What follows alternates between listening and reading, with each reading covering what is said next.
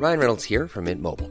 With the price of just about everything going up during inflation, we thought we'd bring our prices down. So to help us, we brought in a reverse auctioneer, which is apparently a thing. Mint Mobile unlimited premium wireless. Ready to get 30, 30, bit to get 30, bit to get 20, 20, 20, bit to get 20, 20, bit to get 15, 15, 15, 15 just 15 bucks a month. So, Give it a try at mintmobile.com slash switch. $45 upfront for three months plus taxes and fees. Promo for new customers for limited time. Unlimited more than 40 gigabytes per month. Slows. Full terms at mintmobile.com. Hiring for your small business? If you're not looking for professionals on LinkedIn, you're looking in the wrong place. That's like looking for your car keys in a fish tank. LinkedIn helps you hire professionals you can't find anywhere else, even those who aren't actively searching for a new job but might be open to the perfect role. In a given month, over 70% of LinkedIn users don't even visit other leading job sites. So start looking in the right place. With LinkedIn, you can hire professionals like a professional. Post your free job on linkedin.com slash people today. The United States, us included, have been moved by the killing of George Floyd by police in Minneapolis. In this country, there is a clear problem of police brutality. We need not argue over how much this is a problem for Black Americans versus Americans of other colors. You don't have to be Black for this to be your problem. If Americans are being brutalized or killed unnecessarily by police, this is your problem. Last week, the nation watched on video as a man was killed without reason. As other police officers stood by, the perpetrating officer knelt, uh, kneeled on the on the neck of a man who said he could not breathe. And as you'll know, this is not the first time that that, that has been said. He, he pleaded for his mother, and he was killed. Independent aut- autopsy showed that George uh, George Floyd died by asphyxiation, which meant that the officer conclusively killed him. Floyd had already been apprehended without resisting arrest and was already in handcuffs. The kneeling was completely unnecessary, and we all witnessed a man killed slowly, agonizingly, and unnecessarily. Floyd was not even being arrested for a violent crime. This was and has been and continues to be tremendously traumatic and really seemed to be the height of police brutality. It was six years ago that we first heard the words, I can't breathe, by a man who died. His name was Eric Garner, and he was killed in a chokehold by police, dying by asphyxiation unnecessarily.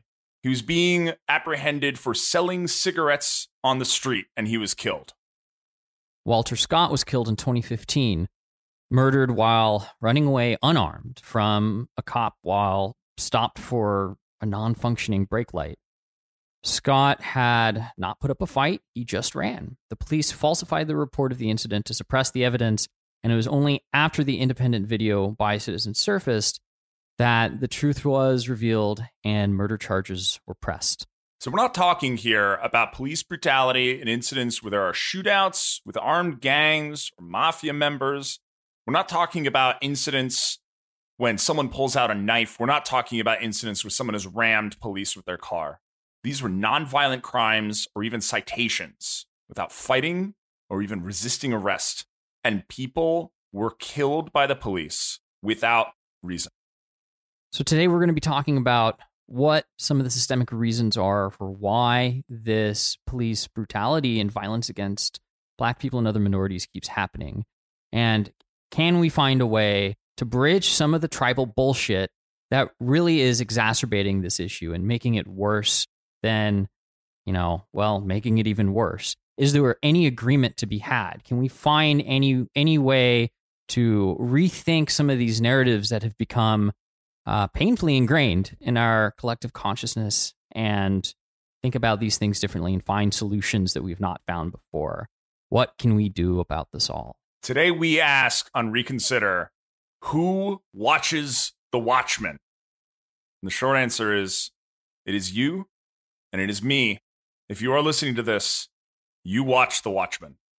Today, we are putting out an episode that we have thrown together on short notice with the help of many of our readers and listeners. We will not be charging our patrons for this. This is our public service to our nation today.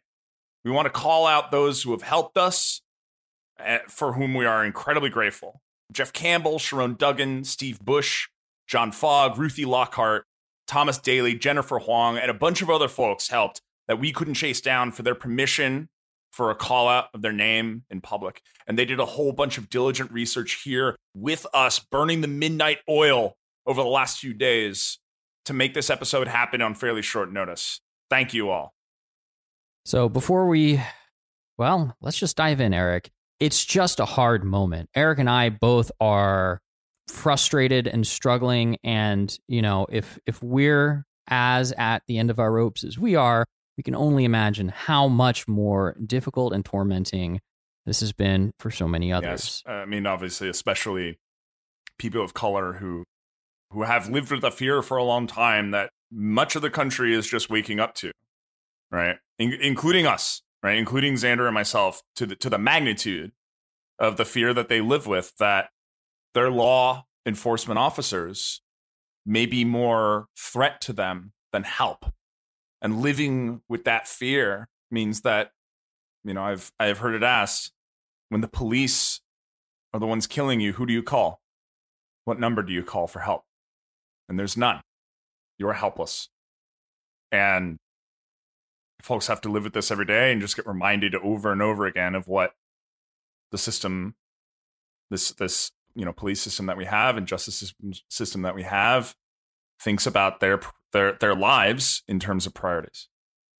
And we are as a show obviously dedicated to not picking sides on the tribal divide, to not picking a, a partisan position and and and preaching it or repeating it. That doesn't mean that there's not truth. That doesn't mean that there aren't clear priorities for us as Americans. And we have to have the courage to not stand on the fence, to not fail to acknowledge what is right and what is wrong when it's obvious. And that's some of what we're going to be talking about today. In a lot of ways, it'll be very much the reconsider sort of show that you've come to love. You know, we, with the help of the reconsider community and our Facebook group, did do a ton of research in a very short amount of time. And we you know that the time trade off means that we didn't have as much time to check everything. And you know we want to be upfront about that. So you know always do your own research as we always recommend. And in a lot of ways this won't be a normal reconsider episode in part i think just because we're both so um you upset. know eh, upset shocked by the moment that I, I know I'm not going to be fully on my game. I'm still in the process of putting a lot of my thoughts together just because there is so much going on. It's hard to know exactly what to think. And so that's one element element of it. But two, Eric and I both feel that we just need to come down off off that fence. There is no fence right now, right? We're all Americans. People are being robbed of their rights, and that's a problem for all of us. And they're, you know, we will all face those consequences at some point, even if we choose to turn a blind eye to them now. And we shouldn't do that. So, yeah, we're coming down off the fence. So, today. in our normal reconsider mode, our, our most classic mode came, you know, used in wedged. We want to start with, you know, what is the thing that 80% of Americans could agree on they want? And what's getting in the way of them working together to make that happen? And then what's a path forward? Right? Very classic old school reconsider stuff here with a lot of fire because these are our fellow Americans' lives and rights. And anyone who doesn't prioritize that, right? We're, we're, you know, we use our 80% line because there are there are such radical fringes that say some people's lives matter less than others that we're not interested in how they feel about it. We're interested in how Americans with a conscience and a heart and a patriotic love for their country and their fellow citizen, how they feel about it. And how can we get them together? And so, what we want to start with is let's think about what do we all agree that we want our police to do and not do? What behaviors by police would we agree in the abstract are good and bad, are laudable and condemnable, should be rewarded, and should be prosecuted? And so, you know what we I think what we want to start with is is this you know this shared understanding that we all have about police that is reality that is a basis of all this is that police officers are granted special powers that other citizens do not have. They have the power to turn lights on their car, and everyone else has to get out of the way. And they can go as fast as they want when those lights are on, right? In service of the public. They have special power to use force. They have special power to use force, violence, in order to serve the public and in order to protect individuals. They have special powers to be able to draw their gun and point it at people, which I know some people have been questioning whether they should have that power. And I think, generally speaking, at the highest level, Americans would want police to be held accountable individually and as forces, individ- as police forces, to use those powers responsibly, carefully, and exclusively for the good of citizens and nothing else. Now, interesting that you mentioned that 80% figure, Eric, because I know that you do pull that up a lot of times in Wedged, and there's been a lot of follow up research that has happened since you published Wedged that oh, now I'm forgetting the name of this think tank, but we've talked about on a prior show. They they did a lot of like empirical follow up surveys and basically found, you know, the fog green curve. It exists. There is this big wedge in the middle, or sorry, there's this big hump in the middle, and then fringe uh, sides. But a lot of people actually agree more on issues than you would think is the case based on how things are often represented. And I just came across this um, poll from uh, Monmouth Mm. uh, University. They they do a lot of polling sometimes, and one of the questions was, uh, regardless of the actions taken, do you think the anger that led to these protests was fully justified, partially justified, or not at all justified? And about eighty percent, seventy-eight percent say fully justified or partially justified, and then a smaller percent thought that the actions of the protesters, and I'm guessing that this includes some of the rioting that's taken place. Um, do you think the actions of the protesters were fully justified? And that comes to about 56% for the fully justified and partially justified. So that's one survey. Uh, you know, the problems with surveys, take it, you know, for what you mean, but there, there really seems to be a lot of consensus about this. Uh, people agree that this anger is justified, and a lot, even a majority of people polled in that survey, think that the actions, be it both peaceful or not, are justified. What does that say about this point that we've come to? Now, Eric, you talked a minute about being responsible guardians of the monopoly of force that the government has been granted in the social contract that we've made with them, right? And that's that's fancy terms for saying like we agree to let the government do things that we as private citizens can't do because society tends to function better that way. And we've we've talked about this lots on episodes, and we're not going to get into the details of justifying it. I it just it's it's convinced that the data is convincing to me that you know it makes sense to have a sovereign of some sort, and we've given up a certain amount of our our freedom and power and granted that to the government so that You're we going can have whole a functioning Hobbes on society. this. But yeah, I, I'm going the whole Hobbes. Uh, I want people to start calling this the whole Hobbes. That, that's Thanks. a great line. But so you talk about responsibility, and on the one hand, I see images and videos of police officers, um, you know, pointing their guns at people and as they're talking, and you know, tanks rolling up and down the streets. And one thing that's really stuck out to me in times of police violence has been what veterans have to say. And if you go and, and read, you know, their their social media threads, and you know, you have to have a certain amount of skepticism. I get it because you don't necessarily know who these people are, but sometimes you can verify that they are veterans and they served. One of the one of the recurring themes is that like there's this thing called gun hygiene. You know, you don't. I might be getting the term wrong, but there's it, there is a phrase for this. You know, if you're in a conflict zone, you don't point your gun at a person unless you're ready to kill them. discipline. And the idea, firearm discipline. Thank you, my God.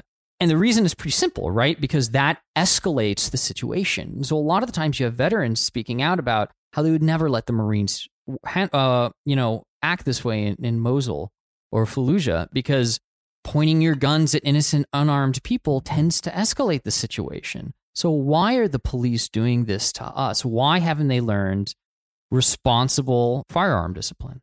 Yeah.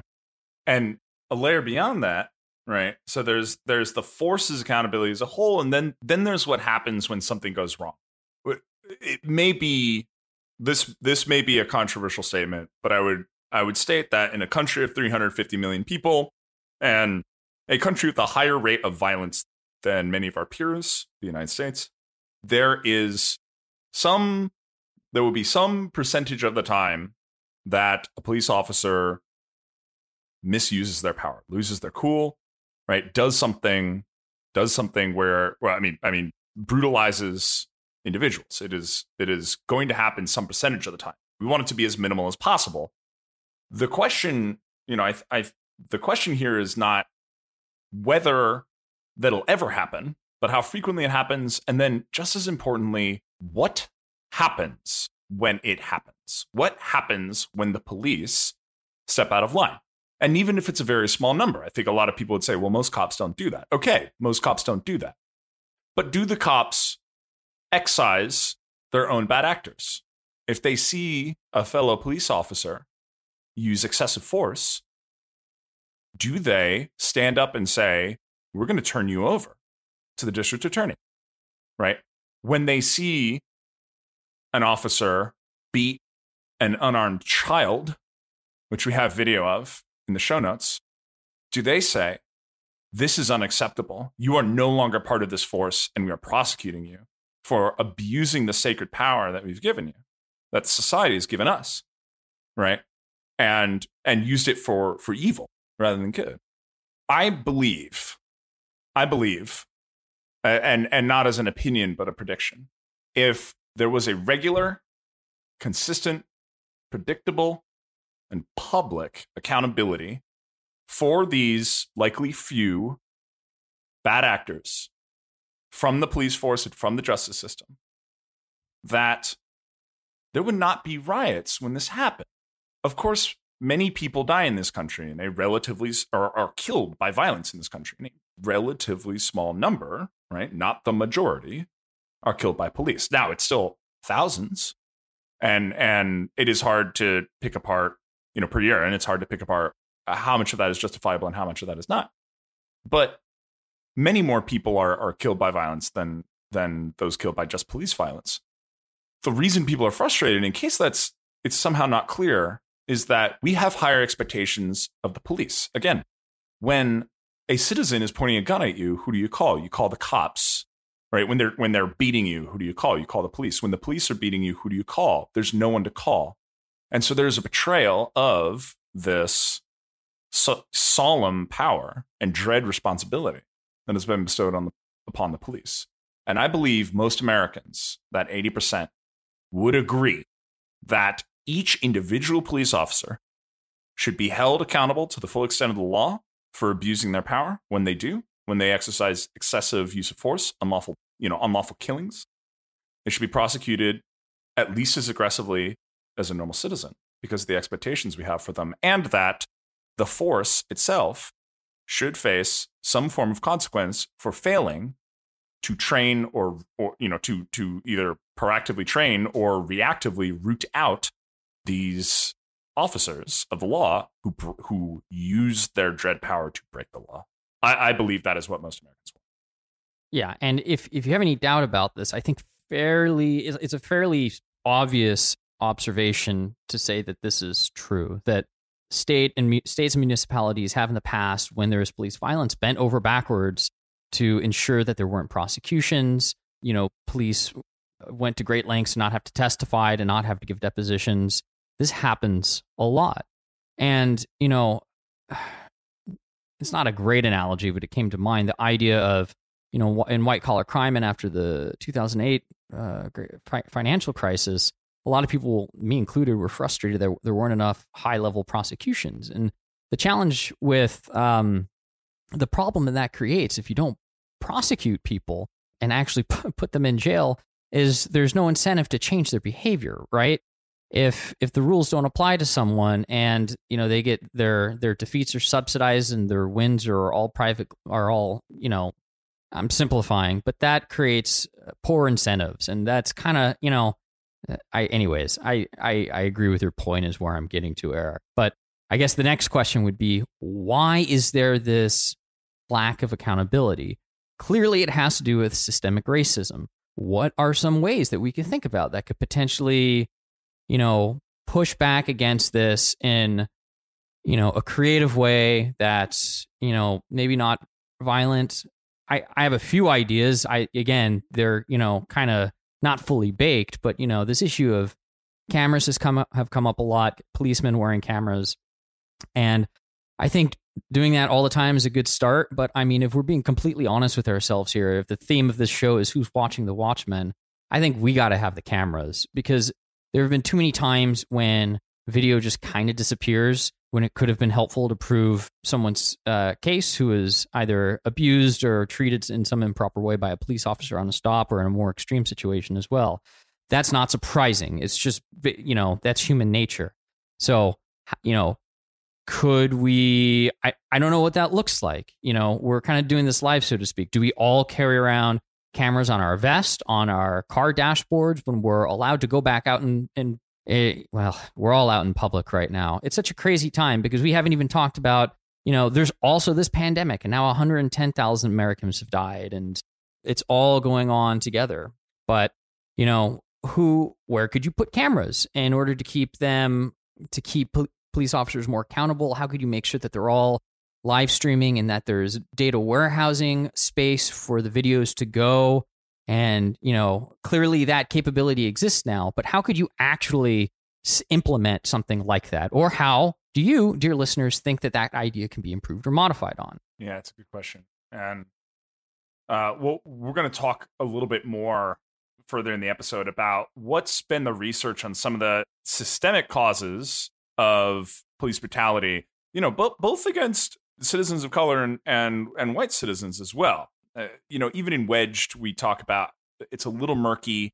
It's a little murky to to figure out just how much bruta- you know unnecessary brutality is is or just what percentage of unnecessary brutality is is against citizens of color versus white citizens. But it does happen to everyone to different extents. It seems to happen more to you know people of color, and the uh, so we'll, we'll get into some of these more systemic issues here.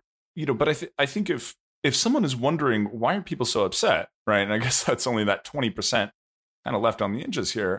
It seems to be for this lack of accountability, right? The people, you know, again, again, people, people in the United States are are at, at times killed, and the expectation is that, you know, if, if someone is shot and killed by a citizen, the expectation is that the justice system will do whatever is possible, you know, to try to apprehend the, the person who did and, and bring them to justice. But when the police do it, there there seems to be um, and actually, sorry, there does not seem to be. There is clear evidence of this. We we cite a lot of it in in the show notes. That that the um, you know the cooperation that the the police and the district attorney have leads the district attorney to be less likely to prosecute. That the police themselves um, are are likely to close rank to to protect the offending police officer as opposed to excise them. And if you're wondering why people are frustrated, that is why. And I, I think there's a lot of there's a lot of excuses people will have for police brutality, including you know they have a, they have a really hard job. It's it's stressful. It's scary. You know they never know if someone has a gun, and you know that could be solved by better training. See the Marines, right? You see the Marines in Mosul, and and the rules of engagement they have, which are much more aggressive than those the police have. So so the idea that it is impossible to act with you know to to act on unarmed you know to to to sorry to act with professionalism uh, you know with with unarmed civilians right? To say that that is it is unreasonable to expect that is is clearly falsifiable. And then and then also if we if we think about the standard we're expecting here when we say well you know police are, are stressed out and and sometimes they just go overboard and you know and we just got to understand that they're doing their best. Well what about the standards we have for our fellow citizens right? So so if a cop points a gun at you the expectation is that you don't overreact and get scared and freak out, the expectation is you just do whatever they say, you know, whatever they say. And, you know, and if you don't, you know, it's, it's damned if you do, damned if you don't. Because if you don't, they'll shoot you or they might shoot you, right? And, and might is enough. Um, and if you do, they might kill you anyway, right? They might kneel on your neck until you asphyxiate. They might, they might chokehold you until you die of asphyxiation. So we expect our citizens to, to do whatever they're told by the police when they have guns pointed at them, or if they're being beaten, or if they're being, you know, if they're being kind of manhandled and their arms are wrenched behind their back and their body's going through all this pain and fight or flight sensation is going on. These are untrained civilians. And we expect them to be professional We expect the civilians to be professional and to have discipline in the face of being hurt and having guns pointed at them. Should we not expect more of our officers, not less? Right. And and un, un, I think if we put it in those terms, I can't expect anyone would really sit there and say, no, we expect less discipline and professionalism and cool headedness from our officers in a potentially tense situation than, than we would from our civilians. But what we see is anecdotally, right, is a number of our fellow citizens make excuses for officers who who, you know, just go a little overboard and, and commit police brutality or unlawful killings and and and those same kinds of defenses used for the police themselves are not used for untrained civilians who are under duress or pain or violence or threat from these police officers. And that double standard is something that i think if we if we reflected on it right we would all agree like oh maybe we shouldn't have that double standard. Maybe we should universally hold police to a higher standard. And if we did that consistently maybe people might not be as upset. And if you're of i mean it, based on what everything eric just said if if you know, I'm I'm playing devil's advocate here, and you're saying no, we don't need to hold them as to as high a standard as just the average citizen with with deadly force. What then is the justification for yeah. giving them yeah. the weaponry that they have that is intended for battle situations where professionals are trained to manage those weapons responsibly? It doesn't make any sense. And I mean, I don't want to get into the the, the entrenched interests interests there and stuff like that, but I, I think that's ludicrous. And Eric, your good friend Greg yeah. And we uh, we should have mentioned right. him at the top of the show too. He dug up some some stats on uh, police violence versus Sorry, officers being killed because, as he says, it's it's definitely worth mentioning that being a cop is inherently dangerous, and officers are putting their lives on the line, one hundred percent.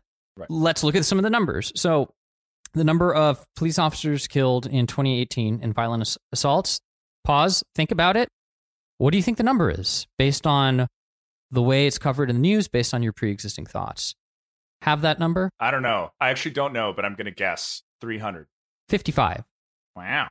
55 police officers were killed in 2018. It, it looks like in 2019 the number went up, but a number were from uh, complications related to 9 11. So the number cited in 2019 is 147 police officers were killed. But based on what Greg has written here in the notes, the, the number from 2018 is more comparable because a lot were sort of, again, holdover health problems. And then by comparison, in 2019, police officers shot and killed 1,004 people in the US. So you're kind of looking at 55 police officers killed per 1,009 civilians killed by police officers. So, like, yeah, that's it's a dangerous occupation. It absolutely is. But are those numbers justifiable? Right. And it may be the case, you know, I, I think a, a, a hardcore devil's advocate could say, look, it may be the case that one of the reasons that that police deaths are so low is because they are trained to, you know, respond respond well when when presented with with deadly force to themselves. Right. They have a right to defend themselves and and it's a good thing that if someone's pointing a gun at them, they get the shot off first. And maybe. But I think part of what we need to what what we can do here is we can say is is you know someone could with a lack of, of evidence otherwise say look most of the the vast vast vast majority of times when pe- when police are using force right uh it's justified. And i actually want to get into some a, a a very very very incomplete list of what we what what people happened to catch on camera. So this isn't even the full list of what people happen to catch on camera. I have no idea how big that list is, but we are going to go through one by one and and read off uh, and these are all linked with video incidents that citizens captured and shared publicly about what police have done with enough context to make it clear what's going on. Before we do that, to Xander's point about this being a dangerous occupation, we want to be very clear that we support having a police force, that we support the power of the police to be able to use force to keep the peace um, and to serve and protect. And we also want to be clear that that many cops are individually good cops doing good things, doing their best to protect the American public.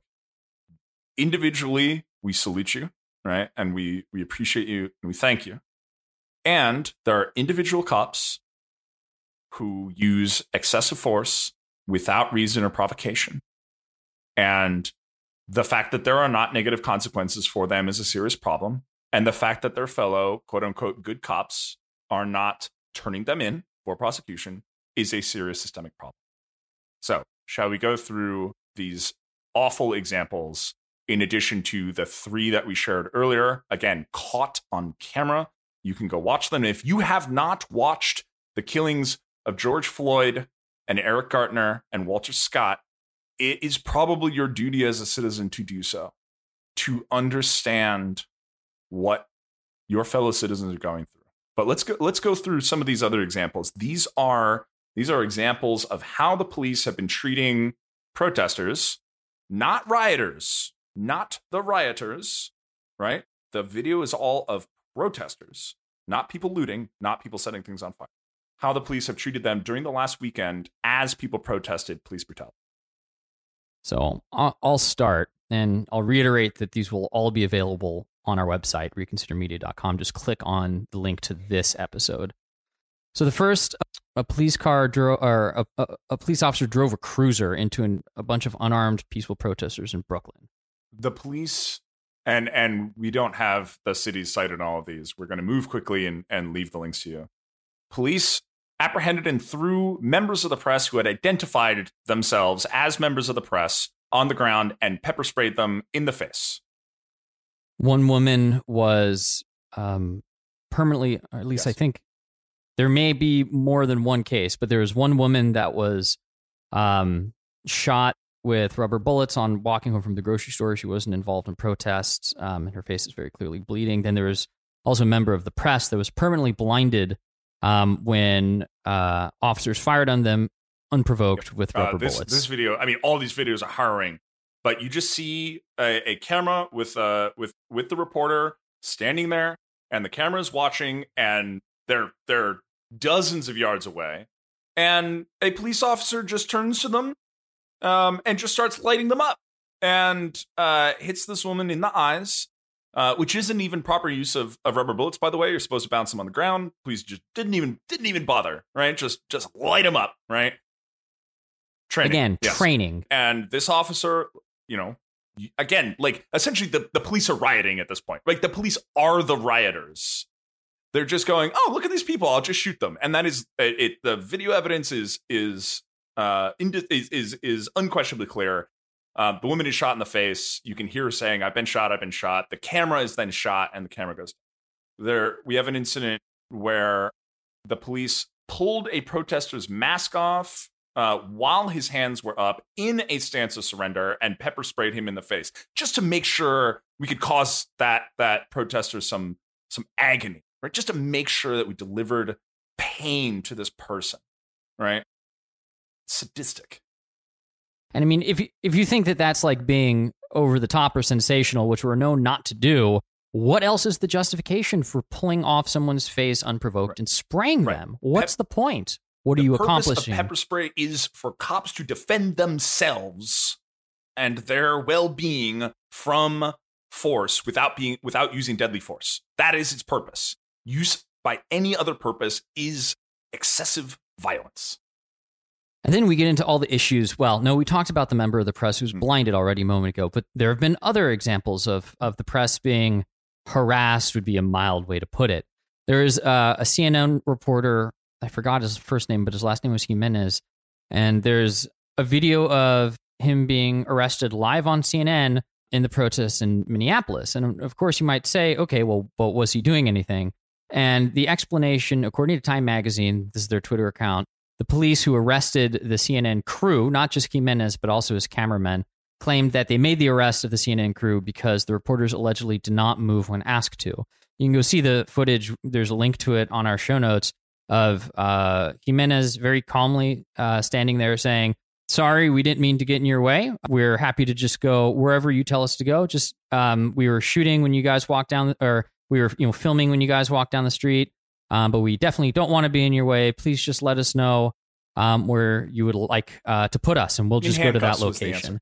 And he says this and over and over and over, and then he gets handcuffed and led away. And the thing that is scary about this video to me, as if that all wasn't scary enough, is when um, he starts to be arrested. He, you know, asks the officers, um, and he was arrested. Why? Wh- why am I being arrested? What is the cause for my arrest? And this is part of your Miranda rights in the U.S. as a citizen. You have a right when you are detained by the government, which has a monopoly on force in the country, because that's the social contract we've signed up for. You have the right to know why you are being detained with their monopoly on violence. And after Jimenez asks repeatedly, after the cameraman asks, the police just take his microphone away and don't say anything. How can you how can you how can you arrest a member of the press who's cooperating where there's video footage of him cooperating and refuse him his Miranda rights on live television on CNN? Right. It's galling to me, and this and, and is we'll not right. To it, but but this these are the police violating the fundamental rights of American citizens as enshrined in the Constitution. Right, the Miranda rights are just an expansion on the Fourth Amendment and freedom of the press. Right, just one of our most fundamental rights. Let's just violate it. Consequences not clear.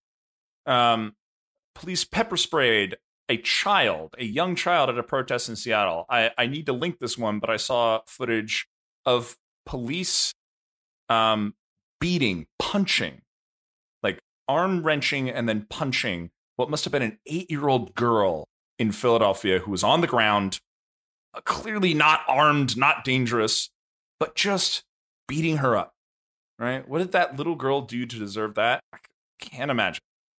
There's a video of police officers, and again, when I usually when I'm saying police officers in this video, I'm referring to police officers in um, riot gear, as if they were in a war zone. Not all of them. Some of the police officers kneeling with the protesters, for example, aren't. But so have that in your mind. Um, a group of them shoved an old man walking with a cane to the ground, and you can see it. The old man was walking the other direction from where some uh, fracas was going on in the background. The police were pushing some people aside and the old man was just trying to get walk away.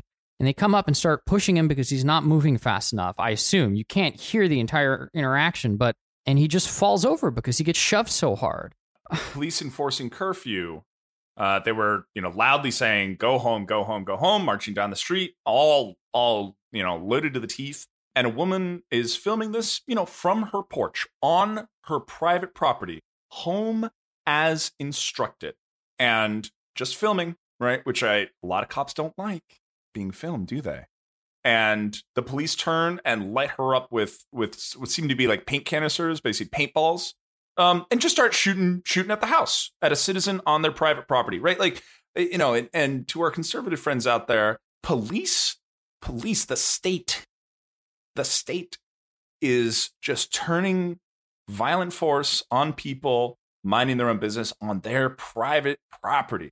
Can you imagine if police just showed up to, you know, someone's farm and were like, "Hey, farmer!" Blam, blam, blam, and just started shooting, right? And if it was in Kansas and he was a, a, a white farmer and and you know, obviously Jesus fearing, Bible thumping, right? All that good stuff. And and how do we feel? We should feel the same thing for our other citizens.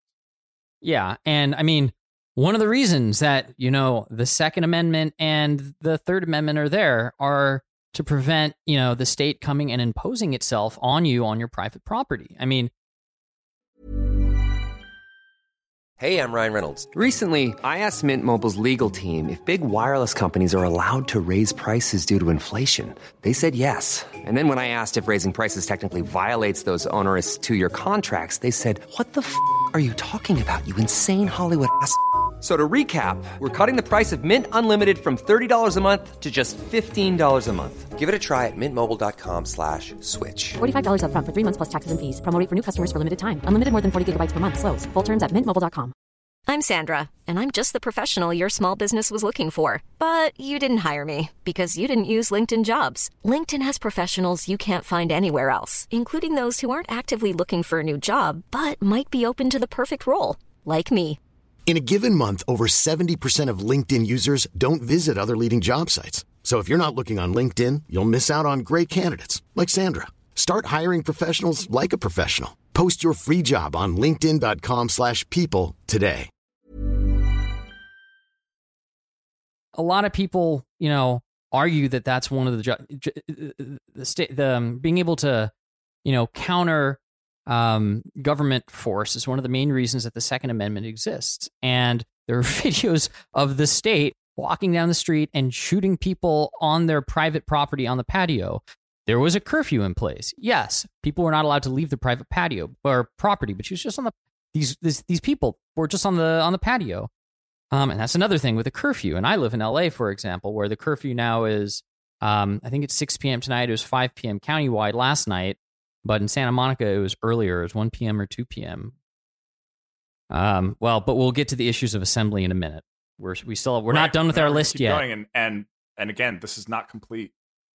Um, we've there's there's incredible video of uh just some protesters, you know, doing their thing, and and you know, and and again, the the the apologists were like, oh, the pro- the protesters were taunting them, taunting for for f's sake, right? They're practicing their First Amendment rights. You can yell as loud as you want. Right, you can flip cops the bird. You can flip anyone the bird. Right, if I flip you the bird and you punch me in the face, you're going to jail right? So cops, same standards at least.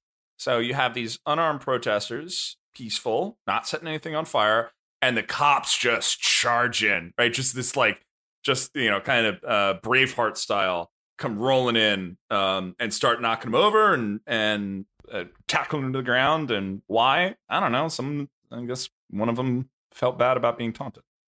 There was there's a video of a very obviously pregnant woman who is peacefully protesting getting shot in the stomach with rubber bullets by police Um, officers. one one of the most just like dark, ironic ones is is one of the one of the blessedly few people that has been killed by police so far during these protests. But a, a real heartbreaker is a man named David McAtee, and David McAtee had a barbecue joint where he fed cops for free, uh, as well as the homeless and just all sorts of other like you can't make this up level wholesome, wonderful person stuff.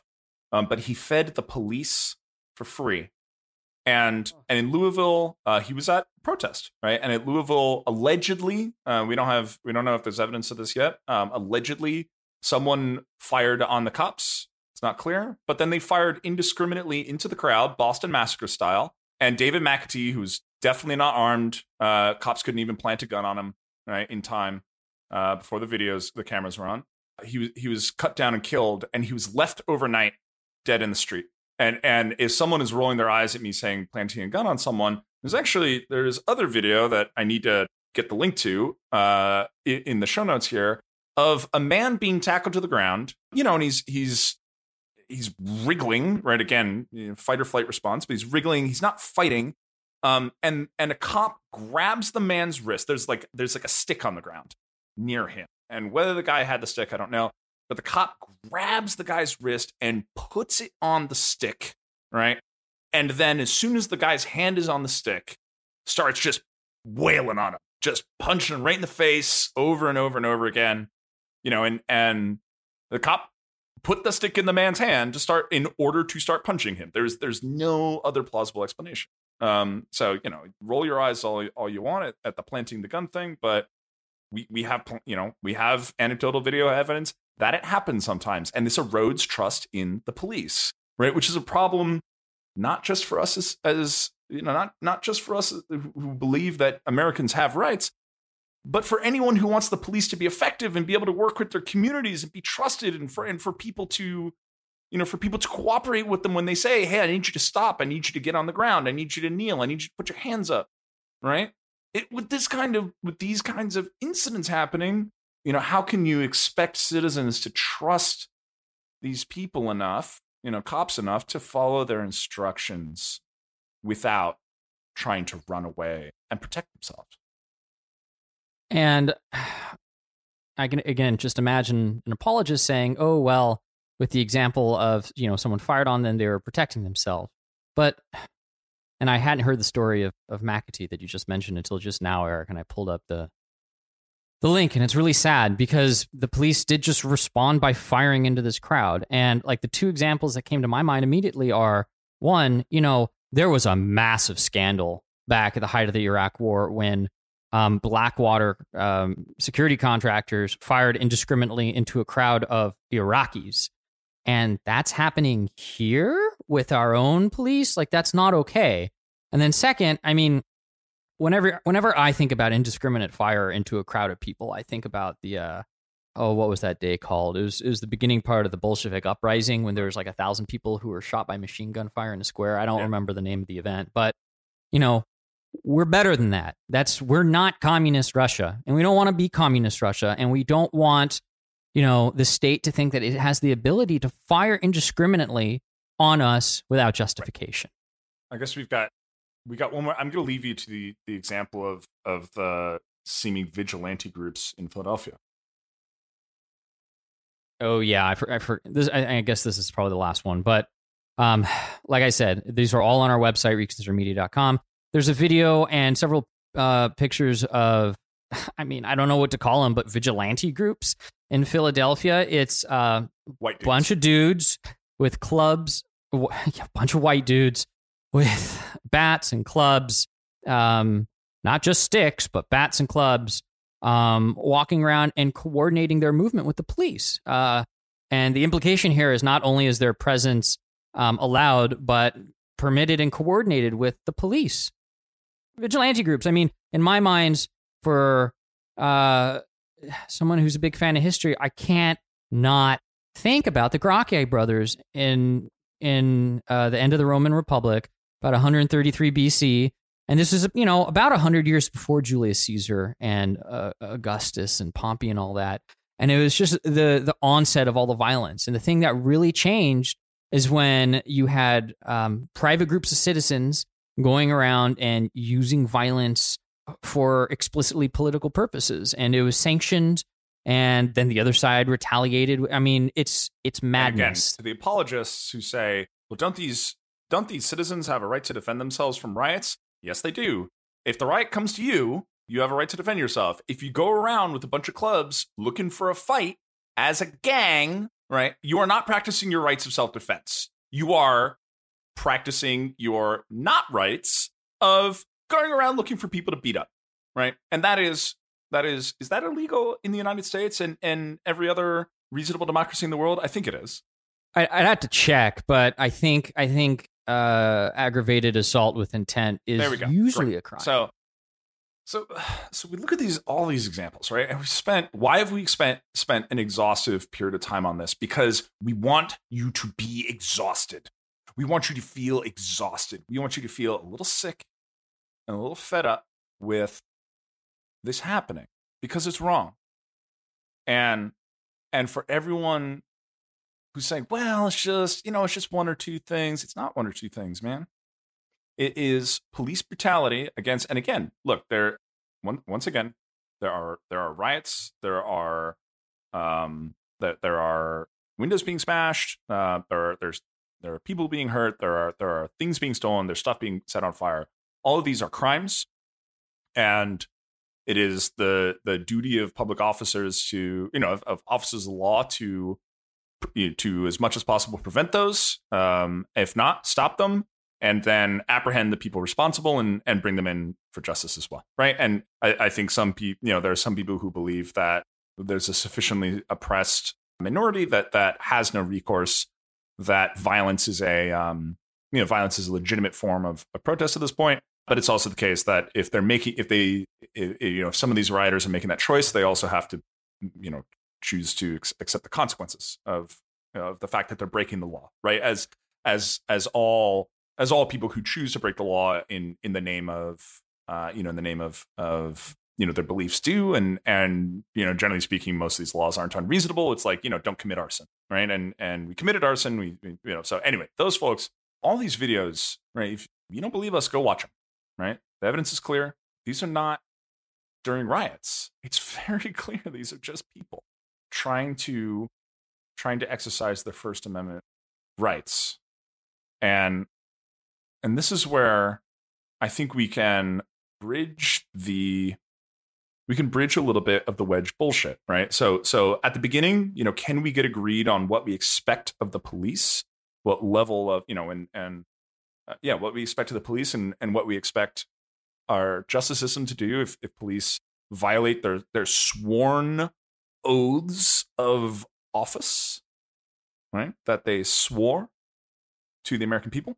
But i think we can also talk about rights and and why is this important? I think you know it, it's there's there's left wing branding and there's right wing branding for almost anything, which is why it seems that people kind of respond so differently depending on on what's going on because because the branding is different and and people are very emotionally responsive to the branding. And and on the left, the branding that people are very responsive to is, is racism and injustice. Right? We we, we hear that uh, on the left and we go, ah, this is bad. And on the right, right, what is more common? What what has been the the rallying cry of conservatives? It has been our fundamental rights and liberties if they're under threat. For example, the Second Amendment, right? If it seems that our fundamental right to a sec, you know, to our, our Second Amendment rights are under threat, conservatives get really agitated, right? And and you know potentially justifiably. So what we want to do is, you know, the left is already fired up about this, but the you know and how much the right is. Again we've got about 80% of, of people aligned so maybe we're beating a dead horse here but this is a good exercise on how to bridge the wedge because we can we can look at these same incidents and you know rightfully and accurately brand what's going on not as just racism and injustice but as a violation of the rights of american citizens. Xander? So the left's fired up. Basically we want the right to be fired up too and, you know, we we've been doing this now for almost 5 years and I think anyone who is familiar with Eric and I know that like our li- our mission in life is bridging the divide. We are not trying to create division and we want everyone to be frustrated and angry with what's happening right now. So for the right, often they will focus on, you know, fundamental constitutional rights, which are generally designed or were designed to protect Americans from their government, right? It was that distinction between monarchical overreach and more power being, uh, you know, devolved in a somewhat more distributed system. So let's look at how a, a lot of our constitutional rights are being violated right now.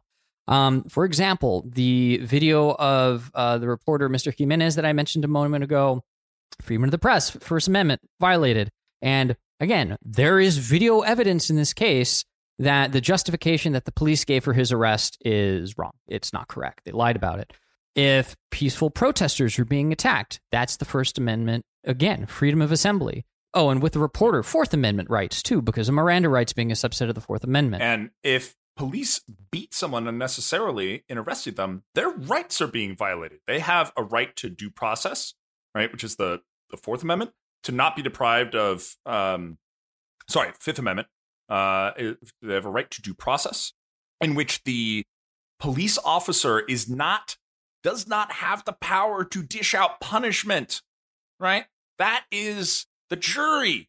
That is the that is the sole and solemn duty of the jury. So if a police officer beats somebody right in anything but a defense of the police officer's own well-being and safety for any reason other than that it is a violation of the fundamental constitutional Fifth Amendment right to due process, and arguably a violation of the Eighth Amendment, um, which protects you from cruel and unusual punishment.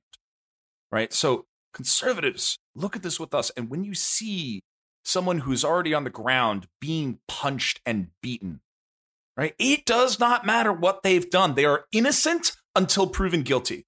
That is our system. You don't like it? Go to North Korea. They are innocent until proven guilty which means that the state does not have the right to punish them, no matter what they did, until they are found guilty by a jury of their peers. I don't care how mad the cop is. I don't care if the guy shot a cop because it is their right as a citizen. And conservatives, you stand for our constitutional rights and you stand against tyranny and executive overreach and government overreach that suppresses our rights. And one thing that is true by definition is that if an American, if any American, cannot speak out or assemble without fear of violence by the government or retribution by the government, then the they do not have a then none of us have a right to free speech by definition because we have the right to sometimes speak when and only when we have permission from the government. Yeah, I, I think that's a point that I, I just want to repeat because it's well word, worded. If you cannot speak out or assemble and the press is being arrested uh, and not given cause for arrest, And the state, police officers, officers of the law, officers of our government are beating people that are clearly either immobile or or charging them for non-self-defense purposes, which there's plenty of video for. You do not have rights. You do not have the right to speak out. You do not have the right of free speech. You do not have the right of assembly. You have the permission from the government. And so much of what this country is about is is getting away from that. It's about the the random, you know, law enforcement officer, be it now or 400 years ago, can't be judge, jury, and execution all in one. We have rights, and the state, our government, is violating those rights systematically Yes. right now. and repeatedly. And I want to repeat some words we said earlier. You do not have to be black for this to be your problem. Right? And even if you even if you somehow somehow don't believe that the rights of black people are as valid as the rights of everyone else, if you somehow don't believe that, go look at these videos. There's plenty of white people who are having their rights taken away by force as well. And we ask again who watches The Watchmen? As I said earlier, I believe most people would accept that sometimes someone who works for the government is going to do something that violates our rights. But that is the essence of justice, right? What are the two things that everyone is due in the Pledge of Allegiance, right? What does this flag stand for? Liberty and justice. And when you always have your liberty, there's not a need for justice. But when that is taken away from you, when your fundamental rights are taken away from you, whether by a citizen or the state, that is when justice comes in. And that's why I think it's so important for most Americans that when they see this, that there is swift action and due process for all these cops, right? Every single one of them is innocent until proven guilty. But that they go through the same due process of prosecution that a citizen would. That if you saw a random citizen holding someone down and punching them in the face, kneeling on their neck, beating them, ramming into people with cars, right? Vehicles, whatever process that a citizen would go through for that, I believe that Americans would be satisfied that their rights are being protected and that there was justice if these incidents had public accountability and prosecution. Um, and the problem is that track record, and there is, we will go into some evidence of this, is very spotty. Okay, with that really somber thought, but I think accurate portrayal of what's going on, we just want to tell all of our dear listeners and readers that uh, we're here, we're awake. We're going to be doing more stuff than we usually do. That means we're going to be meeting at least a couple of days this week and producing podcasts as this goes on. We have a lot more to say that we think is helpful than we've been able to do in an hour. And I think about an hour is about, you know, the limit of a bite sized chunk of media, especially right now with everything going on. So stay tuned. The next episode, we're going to talk more about why the systemic racism, uh, you know, how it's developed this way. We're going to talk about, you know, research on policing actions over the last 50 years and what things have generally shown to be more and less effective. And then, of course, we didn't even talk about uh, President Trump saying he's willing to call in the U.S. Army to call the protests uh, with uh, unilaterally without government's uh, permission, which, from what we can tell so far, the research we've done is unprecedented. And we'll get into the details of that. Um, so Eric and I are going to meet soon to record that, probably tomorrow. And then Eric, you're working on um, a handout Yes, for everyone, Today's episode right? is called Who Watches the Watchmen? My handout is called We Watch the Watchmen. So this is a citizen's guide to holding police departments accountable in your jurisdiction. Um, coming as soon as possible. Stay tuned. It may already be out by the time this episode posts. Yeah, and if you want to know how to get that, just go to our website, reconsidermedia.com. We'll put it up there. We'll make it available. If you sign up for, uh, you know, our newsletter, then we'll email it to you when when it becomes available. We're we're going to try to keep thinking about this critically, and there's a lot going on. So we're here with you, um, and uh, we still think we can make this better, as bad as things look right now. So we sure do love to have you guys as listeners. Thanks for being with us Yeah, for so many thank years. You. Um, this is a this is this is the most I, I believe I believe this is the most trying time that our nation has gone through since I've been at least an adult. a- anecdotally, I mentioned this to you before the show, but uh, my dad went to he started at UC Berkeley in 1968. He ended up transition uh, he transferred because it, it got so violent there, but he he's always been sort of that level-headed guy in the room when things seem sensational. You know, he always has a way of putting things in perspective. And something he has always said to me my whole life whenever things have looked bad is, uh, yeah, things are bad. Um, it's hard to compare to um, my time at Berkeley in the late 60s when it felt like the country was on the verge of a revolution and there were National Guardsmen stationed, you know, on every block, every 300 meters in front of my apartment in the morning. And I, several quarters got canceled because protests were just violently put down by the National Guard. And I, you know, that perspective is good for us to have. And right now, he just told me the other day, this is hands down the worst it's ever been for him. And, you know, again, just one data point, but the late 60s were a violent, tumultuous time. And we're in it again, unfortunately. And here's the good news we are not helpless.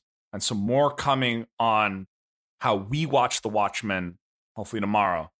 So, otherwise, um, stay safe, everyone, and we'll talk to you soon.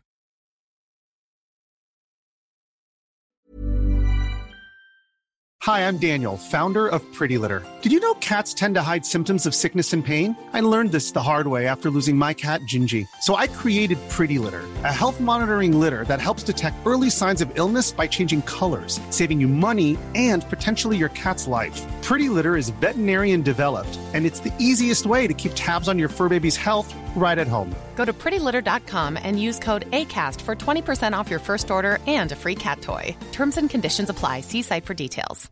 Hey, it's Paige DeSorbo from Giggly Squad. High quality fashion without the price tag? Say hello to Quince. I'm snagging high end essentials like cozy cashmere sweaters, sleek leather jackets, fine jewelry, and so much more. With Quince being 50 to 80% less than similar brands. And they partner with factories that prioritize safe, ethical, and responsible manufacturing. I love that. Luxury quality within reach. Go to quince.com slash style to get free shipping and 365 day returns on your next order. Quince.com slash style.